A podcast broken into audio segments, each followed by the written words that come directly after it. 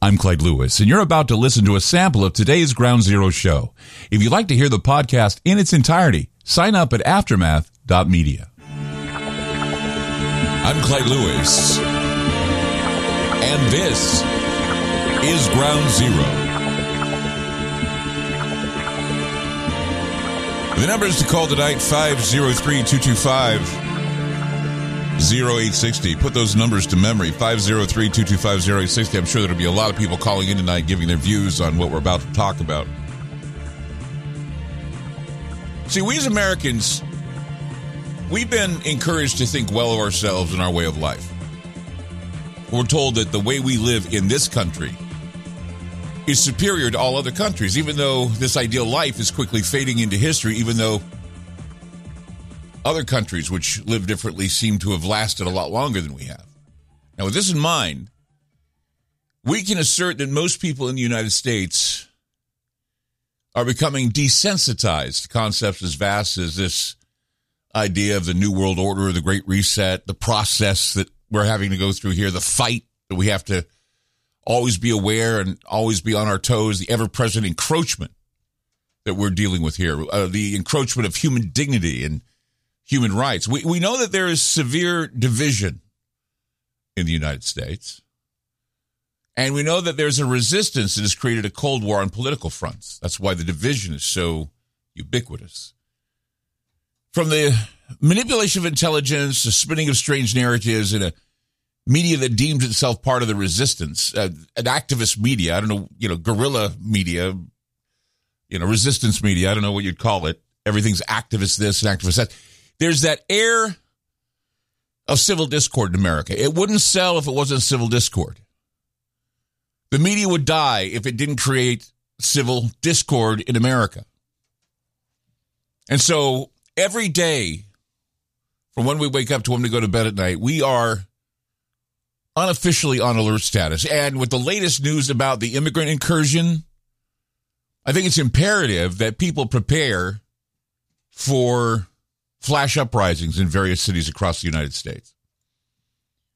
Now, it doesn't mean that these things are going to happen, but I mean, uh, the, the tension is so thick that you can cut it with a knife. The idea that at any moment there could be an uprising based on what's going on at the border. And I want to make it clear that I'm not saying that these events are going to happen because most of these uprisings are, you know, a lot of them are organic. But you can't rule out the possibility that a false flag operation could go down, something that would, you know, someone could be shot, someone could be attacked, and that this would trigger a civil unrest or other riots uh, that occur any time of the year. Even if it's cold, they riot. I mean, we know that from experience here in Portland, Oregon, when they had the riots during the George Floyd times. And even those times were so traumatic, I still have not gotten the courage to go downtown anymore.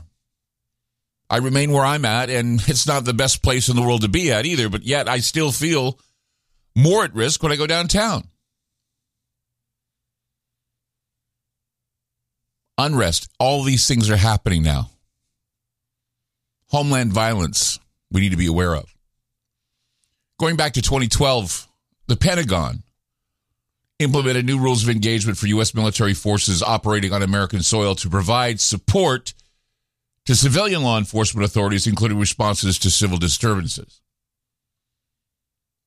Now, we've talked about the documents, we've talked about the itinerary, we've talked about the idea that martial law or whatever dictates that they can negate the Constitution in, in an effort to either round people up or to keep them sheltered in place but it's the emergency authority. And you can find this document about emergency authority. And what it asserts is that authority of a federal military commander in extraordinary emergency circumstances where prior authorization by the president is impossible and duly constituted local authorities are unable to control the situation, they're able to engage temporarily in activities that are necessary to quell large scale unexpected civil disturbances. In other words, the Pentagon brass claims the unilateral authority to impose martial law in case things are out of control, in case the president loses control, loses power. And those powers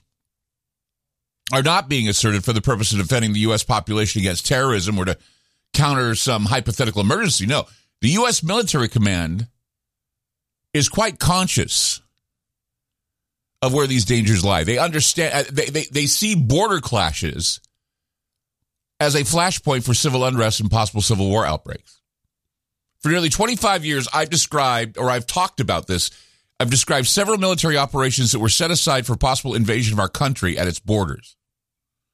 I mean, back in 1968, the U.S. Department of Defense, at the request of the government, drafted a civil disturbance plan called Operation Garden Plot, which outlined what was essentially a martial law response to large scale social breakdown. And one of the main factors listed in this breakdown in the plan was a trigger for martial law, and that was the uncontrolled mass migration of minorities into the United States, as well as riots by minorities in light of economic uncertainty.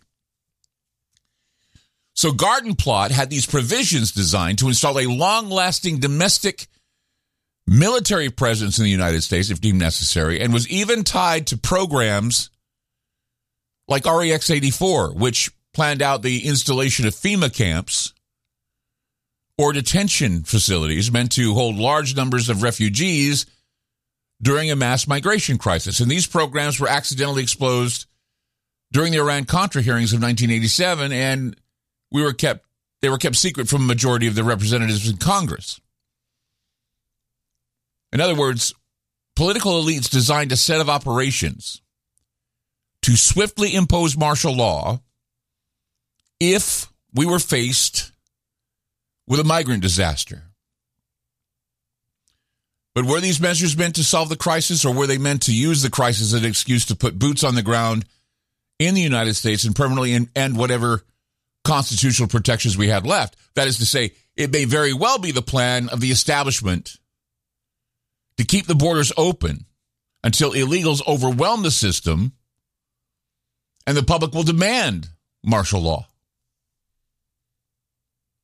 That's the point, right? Is that it, it, you know let the borders be free, be open until the people demand martial law, until they demand some sort of civil upheaval where the military is fighting with the police, the police fighting with the military and the National Guard and other groups, militias, fighting it out at the border. And this would definitely give the president reason to declare martial law in this country. 503 225 0860. That's 503 225 0860. I'm Clyde Lewis. You're listening to Ground Zero, and we'll be back.